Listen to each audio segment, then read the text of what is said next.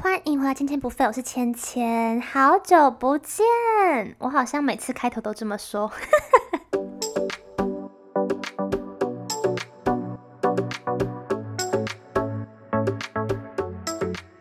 久违了，不知道大家过得好吗？一转眼，一学期又快过了，时间超快。那我讲一下，我这学期，诶，我本来以为会不忙，结果还是蛮忙的耶。那这一集呢，我想要来先大概讲一下我这学期主要在忙些什么事情，然后会分享一下我从中的学习点。那其实我这学期主要忙的事情有三件事情是比较大的。那我这集主要想要着重分享的点呢，是第三点，也就是跟长辈记忆力衰退有关的一些我的学习点，想要分享给大家。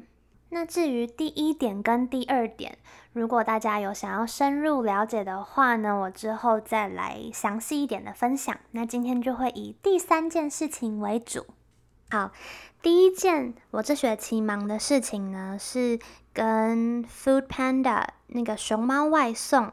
跟他们去合作做一个行销的策略的专案。所以平常我就会跟其他的专案组员，我们有五个人，我们平常就会讨论讨论、开会开会，然后每隔一个礼拜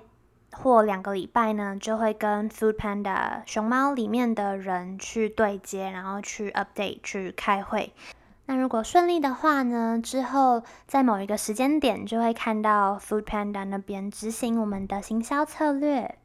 好，那是第一件事情。那第二件事情呢，是我这学期有在一间公司实习。那它是一间服务设计的公司。我知道这边很多听众一定会想说，哈，什么是服务设计？我觉得要解释这个的话，可能要花一些篇幅才会比较了解。但是今天呢，就用最最最快速、最简单的方式。讲，那就是这里指的设计，并不是我们一般比较常听到的那种美学、外观、美感的那种设计，像是呃平面设计啊、室内设计等等的，那是另外一个专业。这里指的设计，比较是一种解决问题的方法。比起服务设计，我们可能更常听到的是产品设计。那产品设计就是要设计一个有解决到一群人的问题，然后要设计让人觉得好用的产品嘛。那至于服务设计呢？以我的理解，简单来想，可以把它想成是比产品设计更广义一点的，就是它不只注重在呃产品本身的体验，而是一整个服务每个环节都会注重到的整体体验。就包含说时间轴的前中后都会特别去顾到去设计。那以服务的对象来说呢，服务设计它也会很强调，它不只是注重使用者本身的体验，它也会去顾及到其他相关的利害关系人，他们的想法、他们的需求，通通都会纳进来考虑，然后解决方案呢，就会希望是从中找到一个平衡点。我们公司就是一个服务设计顾问的一个角色，一个公司，然后就会透过设计来让客户的整体的服务变得更好。那也会做一些社会的创新啊，等等的。那我在公司的实习内容就是透过服务设计的架构思维跟方法去实做一个专案，就包含前期的研究到实际去接触使用者，然后进行测试、来回验证设计的假设等等的。总之就是体验服务设计到底在干嘛。不知道这样讲大家有没有理解？如果不理解的话，很很正常，因为这个很难一句话概括。我自己也还在学习当中。如果大家真的对，嗯、呃，实习的内容感兴趣的话，我之后会再多花呃篇幅，用其他的 podcast 集数来分享。好，所以如果有兴趣再跟我说。好，总之就是我这学期有在进公司实习。然后第三件我这个学期忙的事情是，我这学期有想要了解。嗯、呃，长辈失智症、失智前兆，还有长辈记忆力衰退相关的一些问题，就是想要了解这个领域里面，就是到底有什么事情是可以做的。那会想要了解这个领域的原因呢，是因为我的奶奶她二月的时候，也也就是这学期开学以前的那一个寒假，我回高雄，很明显的感觉到我奶奶她记忆力开始衰退。就例如说，他可能会忘记，呃，他的药吃了没有，然后他的药吃完之后记录了没有，然后还有一些生活其他方面的事情，就是他也会有点忘记这样子。那我就开始有点紧张，我当时就想说，诶，那那我们到底可以该怎么办？就是我也不知道说这到底是正常的老化吗？还是说它其实是一个疾病，应该要治疗什么的？就是我对记忆力衰退这件事情可很不了解，就有点慌。然后我就上网去查，就是到底该看什么医生？我就发现其实资料也蛮繁杂，其实没有那么容易的查到。诶，就是到底。爷爷奶奶记忆力退化的时候，应该要看什么科呢？就到底是呃去医院吗？还是是去看呃诊所加医科，还是是什么的？还有什么精神科、神经内科、什么外神经外科，反正就很很多很多的名词。然后我就有点不知道到底该怎么办，我就不是很了解。然后我我身边的家人其实也是，就是大家并不会马上的知道说该看哪一科，然后该怎么办。所以我就意识到一个问题，就是包含我自己，然后我的家人，还有身边的朋友们，很多可能家里的爷爷奶奶开始有一些记忆力的问题，或者是开始有一些失智的前兆，甚至已经断定失智症等等的。很多家属可能会想说，啊，这就是正常的老化，所以就没有很积极的处理，或者是想说，顶多看个医生，吃个药，好像也只能这样了。但是其实是有很多事情可以做，去帮助到爷爷奶奶延缓他们的脑部退化的。那在不了解的情况下，就会蛮可惜的，因为可能就会错过黄金的治疗期。那就是因为我的奶奶最近碰到记忆力衰退的问题，所以我就很想要去了解，到底有什么方法是可以去帮助奶奶延缓记忆力衰退等等的。所以我这学期有看一些预防失智的书籍，然后我有去旁听一堂台大职能治疗系开的课。我就是以一个外系旁听生的身份去听职能治疗系的课，所以其他同学全部都是职能治疗系的。主要是想了解什么是职能治疗，还有，呃，这些职能治疗专业的人是怎么运用这个专业去。应对长辈记忆力衰退，然后失智相关的问题。那我想上那堂课还有一个很大的原因是，那个教课的教授本身他的专长就是在应对失智症，所以我就很想要去听。而且听下来，我真的觉得超级赞的，就是我超喜欢那个老师，他讲的超级好，然后我也学到很多关于爷爷奶奶、长辈记忆力衰退啊、失智相关的一些知识。那我这几个月旁听课程，还有看一些失智相关的书籍下来之后，我有一些我自己觉得很重要的学习点，想要分享给大家。因为我觉得大家家里很多都有长辈嘛，都有爷爷奶奶，那可能现在或者是未来可能会出现一些记忆力衰退啊，或者是失智相关的问题，所以我想要把我的学习也分享给大家，希望对大家的爷爷奶奶有帮助。我学到的第一个重要的思维呢，是当长辈开始出现记忆力退化的时候，千万不要把它当做是正常的老化，然后就没有去做处理。因为如果是一般正常的老化的话，其实记忆力退化的速度是非常缓慢的，很可能我们没有那么容易的察觉到。可是如果是我们身边的家人都已经开始感受得到长辈记忆力开始明显的退化了，那可能就不是正常的老化。所以以防万一，最好是只要有感觉到就赶快去看医生，让专业的做诊断。总之就是要及早的及时处理。这样子才不会错过黄金治疗期。嗯，那位专门在研究失智的职能治疗系台大教授，他说有一个黄金治疗期，他有呼吁说，大家千万要好好的把握在失智前这个前兆的这个阶段。这个阶段呢，会称它叫做 MCI，就是轻度认知障碍。这个阶段是介于正常的长辈跟失智症的长辈之间一个过渡期，就是认知功能开始变差的一个过渡时期，但是还没有到失智那么严重。这个 MCI 阶段过渡期呢，是非常重要的黄金治疗期。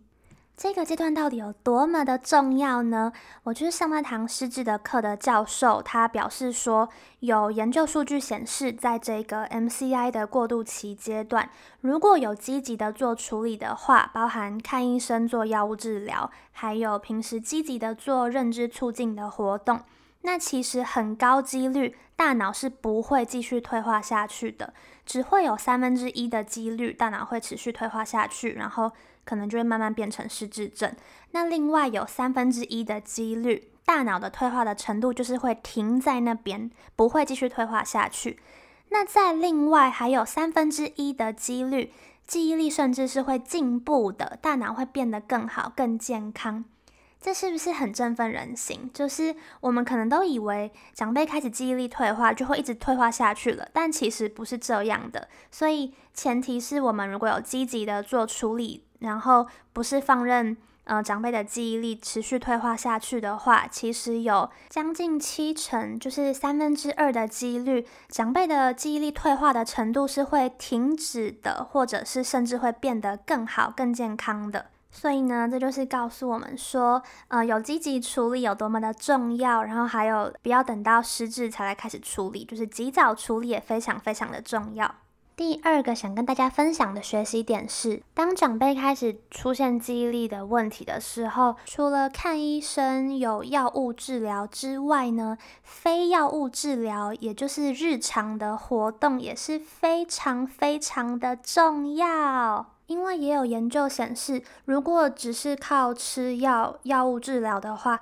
其实对于延缓记忆力衰退是很有限的。平时多做会动到脑部的活动呢，会大大的减缓记忆力衰退的问题。也就是说呢，日常的活动是一个不可或缺的重要环节。这也是职能治疗这个专业呢，它发挥价值的一个很棒的地方。他们会运用他们的专长，也就是做活动分析。然后设计会帮助到长辈认知促进的活动，就像是我去旁听的那堂课，他们职能治疗系的学生呢，在那堂课就会根据他们想要促进哪一方面的认知功能，然后去设计给长辈的桌游，让他们去玩，所以就会运用一个有趣的方式，让长辈可以动动脑，我觉得超级棒的。所以如果家人有一些记忆力的问题的话呢，嗯，可以在上网查，因为网络上可以查到非常非常多不同的活动，或者是一些社区，现在社区也超级多 for 长辈的活动，或者是上 YouTube 也会看到很多呃适合长辈的一些活动，这些都是很棒很棒的非药物的治疗。那另外，我还有学到一个观念，是我也想分享给大家的，那就是其实不一定要等到长辈记忆力开始退化了，才开始做这些认知促进的日常活动。其实不管任何时候，我们平时的动脑活动呢，都是在储存脑本。我们平常健康的时候，储存的脑本越多，就越不容易出现记忆力退化或者是失智的问题。所以，不论你的长辈健康状态如何，可能现在很健康，或者是可能开始出现记忆力的问题，或者是已经诊断是失智症，不论是什么阶段，都可以鼓励长辈多多的活动，然后找到自己的兴趣或喜欢的事情，多运动等等的。有经常的活动去促进脑部活动的话，真的对大脑都很有帮助。那知道日常的活动很重要后，我就会有一些朋友问我说：“那到底有什么活动是可以他们带着爷爷奶奶一起做？”那我的建议是，像刚刚讲的，我网络上有很多的资源可以搜寻，就是可以找社区活动啊，政府的资源有很多活动啊，然后 YouTube 上也有很多的教学影片，是可以在家就可以带着爷爷奶奶做的活动。你可以打一些关键字，像是长辈、爷爷奶奶、活动等等的，就会有。那我觉得有一个思维蛮重要的，就是要让爷爷奶奶做他们真的想做的事情，就是不要逼他们做他们不想做的事情。就例如说，虽然呃打麻将是一个非常好的动脑的活动，但是因为我的奶奶她可能就是不喜欢打麻将，她就是觉得打麻将就是赌博，她就是很排斥，那就不要强迫他打麻将，我们可以尝试用别的方法来让他动动脑。所以呢，可以去从爷爷奶奶本身的兴趣下手，可以去问爷爷奶奶说他们平常有什么兴趣，或者是你就是直接呃找一些事情给他做，然后去看他的意愿怎么样。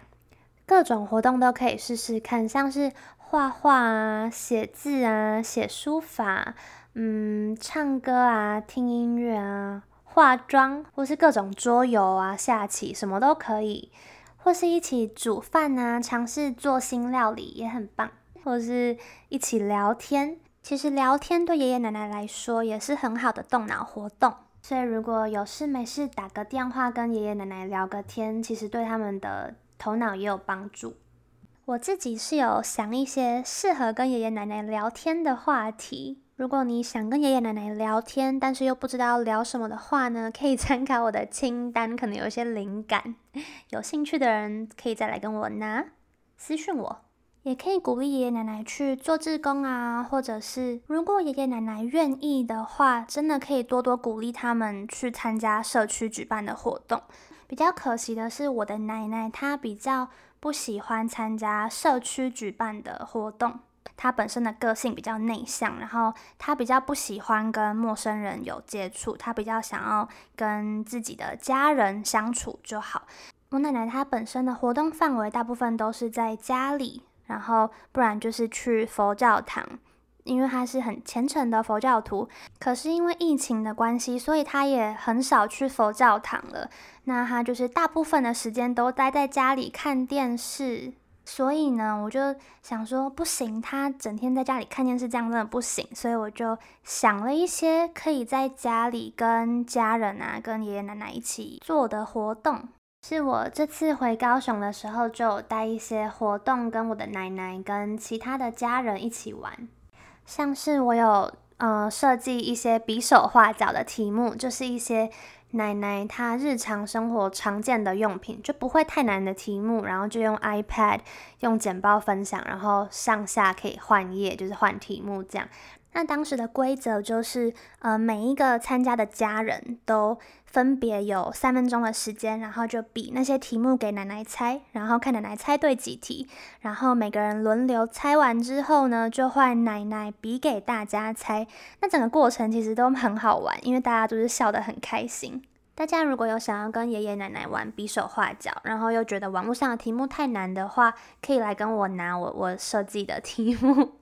你们就是只要拿着我的简报，然后用电脑或是 iPad 等等的，可以上下切换页的话，其实就很可以玩了，很简单。有兴趣的人再私讯我，跟我拿。然后还有画画，画画的话，我是有准备一盒蜡笔，然后还有便条绘画纸，然后有给奶奶一些简单的题目，像是我就是有呃像是蛇，然后或是什么鸡，或是兔子什么的。然后是太阳什么，然后花，然后就会呃上面就会写呃那个题目本身，然后旁边也会搭配一些图片，就是让奶奶不会说完全不知道怎么画。像是如果要画太阳的话，那旁边就会放一个太阳的提示，那奶奶就会，她她如果想要照着提示画也可以，那想要自己发挥也可以。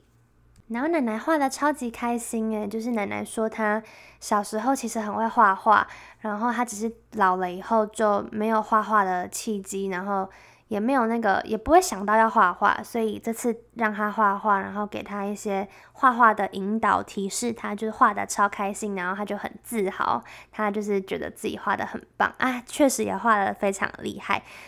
然后还有放日本的老歌给奶奶听，然后奶奶就会跟着一起哼唱。那我觉得活动下来有一个很大的嗯学习点，那就是其实长辈我们怎么去引导他做活动非常的重要。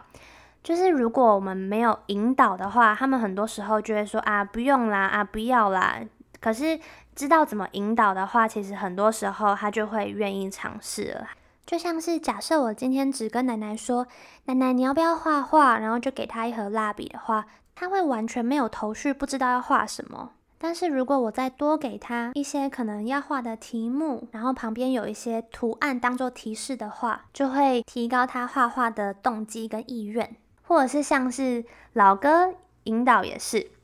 就如果说。嗯、我们想要让他听听老歌，唱唱老歌。那如果只是单纯说，奶奶你要不要听音乐？那他可能就会说啊，不要啦，我又没在听了之类的。就是需要给他一个契机，所以那个引导的方式可以说，那奶奶你小时候都听什么歌啊？那像是邓丽君，你知道吗？或者是什么？嗯、那你都你会不会听日文的老歌啊？那像是 YouTube 上现在也随随便搜寻都超多，你可以搜寻什么日日本老歌，或是邓丽君老歌，或是什么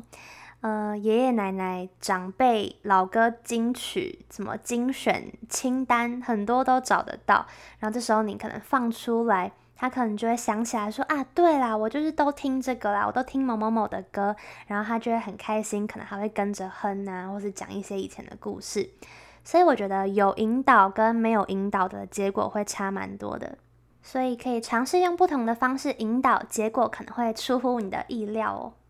我也有同学有跟我分享，他发现他奶奶就是记忆力开始退化之后，他有他就是会很长的去陪他奶奶唱他奶奶熟悉的老歌，然后也有陪他画画等等的，然后真的他说就是在几个月后，他发现他奶奶就是。头脑就好很多诶，就记忆力退化的问题就整个就没了，所以我觉得这真的是很振奋人心，就是哦，原来有积极处理的话，它其实是有可能好起来的。总之呢，药物治疗跟非药物治疗的日常活动都是非常非常重要的，缺一不可。所以给长辈日各种日常生活上的刺激是很好的方式。最最忌讳的呢，就是整天坐在电视前面看电视，什么都不做。因为看电视呢，其实就是单向的吸收、单向的接收资讯，其实是没有机会动到脑的。这样子的大脑退化会非常的快。所以呢，在这边呼吁大家，就是如果自己家里的长辈喜欢整天就待在电视前面看电视的话，可以想想有什么方法可以让他有其他的活动可以做。那第三个想跟大家分享的学习点是大家很常有的疑问，那就是到底记忆力开始出现呃问题的长辈要看什么科的医生呢？有三个是建议可以看的科别，第一个是精神科，第二个是神经内科，第三个是记忆门诊。再说一次哦，就是神经内科、精神科或是记忆门诊。精神科跟神经内科虽然看的东西不完全一样，可是，嗯，以大方向来说，他们都是可以先去做初步的呃记忆力相关的诊断，然后他们会再去后续评估。如果觉得你应该要转到另外一个科别的话，他也会帮你转。所以这两个科别一开始都可以看。那第三个讲到的是记忆门诊，就是头脑记忆力的那个记忆门诊。它的话就不只有医生哦，它是一个全方位、多个结合多种专业领域的一个门诊。那就是如果长辈开始有记忆力相关的问题的时候，都可以及早去那边治疗，不一定要失智，就是只要有记忆力相关都可以及早的去看。然后他就是会有医生呐、啊，可能会有精神科、神神经科，或是中医呀、啊、职能治疗师。社工师等等的很多各种专业领域的人，然后专门就是要处理这种长辈记忆力相关的问题。它是一个比较新的门诊，就是因为现在呃失智的问题越来越多，因为高龄化社会嘛，很多失智的长辈，然后他们也希望可以呼吁大家可以及早治疗，所以现在有这个新的门诊是一个很棒的资源，可以多多利用。最后想要分享的是，嗯、有一个网友他有跟我分享说，现在政府有一个措施，就是你打电话一九六六就会有到府的职能治疗师，大概一次应该是两百四十块左右。就会有专业的职能治疗师到府到你的家里面去做评估，然后他会给你建议，就是看有什么活动是适合你的爷爷奶奶在家里做的。他可能会教你的爷爷奶奶怎么做运动啊，或者是教家人怎么去引导长辈做一些认知促进的活动。我觉得是一个超级棒的资源，所以也推荐给大家。嗯、可以打卫福部长照的一九六六这个专线，就可以有这个服务。所以很感谢那个网友思仪，他是一个职能治疗专业背景的网友，然后他推荐了这个资讯给我，所以也在这边分享给大家。我自己也有赶快把这个资讯分享给我在高雄的家人，然后他们已经有预约了，所以在明天礼拜一的时候呢，就会有到府的职能治疗师到我高雄的奶奶家里，然后我非常的期待，所以之后如果有什么后续的话，可以再跟大家做分享。那就最后我还有一个想要分享的点，就是。我们在想要鼓励长辈去看医生，或者是呃鼓励他多多参加活动等等的，我们的讲法其实非常的重要。我们是怎么去讲这件事情，其实很可能会大大的影响到呃他的意愿跟他的心情，所以要尽量用鼓励正面的方式去讲。就例如说，如果我们用很负面，然后很激进的方式讲好了。举例来说，如果说阿嬷，你赶快去看医生哦，不然你的头脑现在这样子，你你再不处理，你会失智哦，什么的。这样子的话，他心里一定会很恐慌，然后可能就会开始对自己就是产生一些很很负面的想法。所以，如果我们是用正面的方式去讲，就例如说，嗯。阿嬷，那个谁谁谁，我的同学的爷爷啊，我什么我我我朋友的奶奶，他去看了某某的医生之后，他头脑就变得很很健康诶，他整个记忆力就变得很好诶，你要不要也试试看？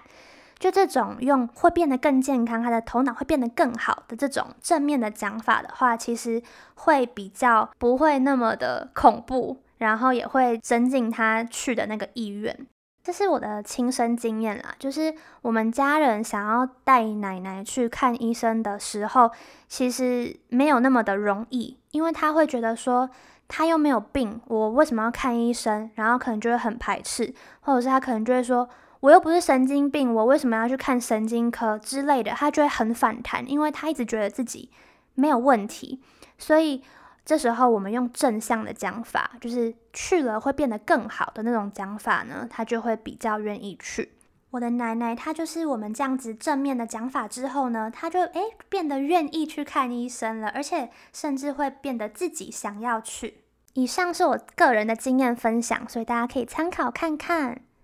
好啦，分享完毕。以上就是我这一集想要分享给大家的内容，希望对大家的爷爷奶奶都有帮助。也非常欢迎你分享这一集的内容给身边的亲朋好友。那也在这边非常真心的祝福大家的爷爷奶奶、家里的长辈、全家人都可以健健康康的。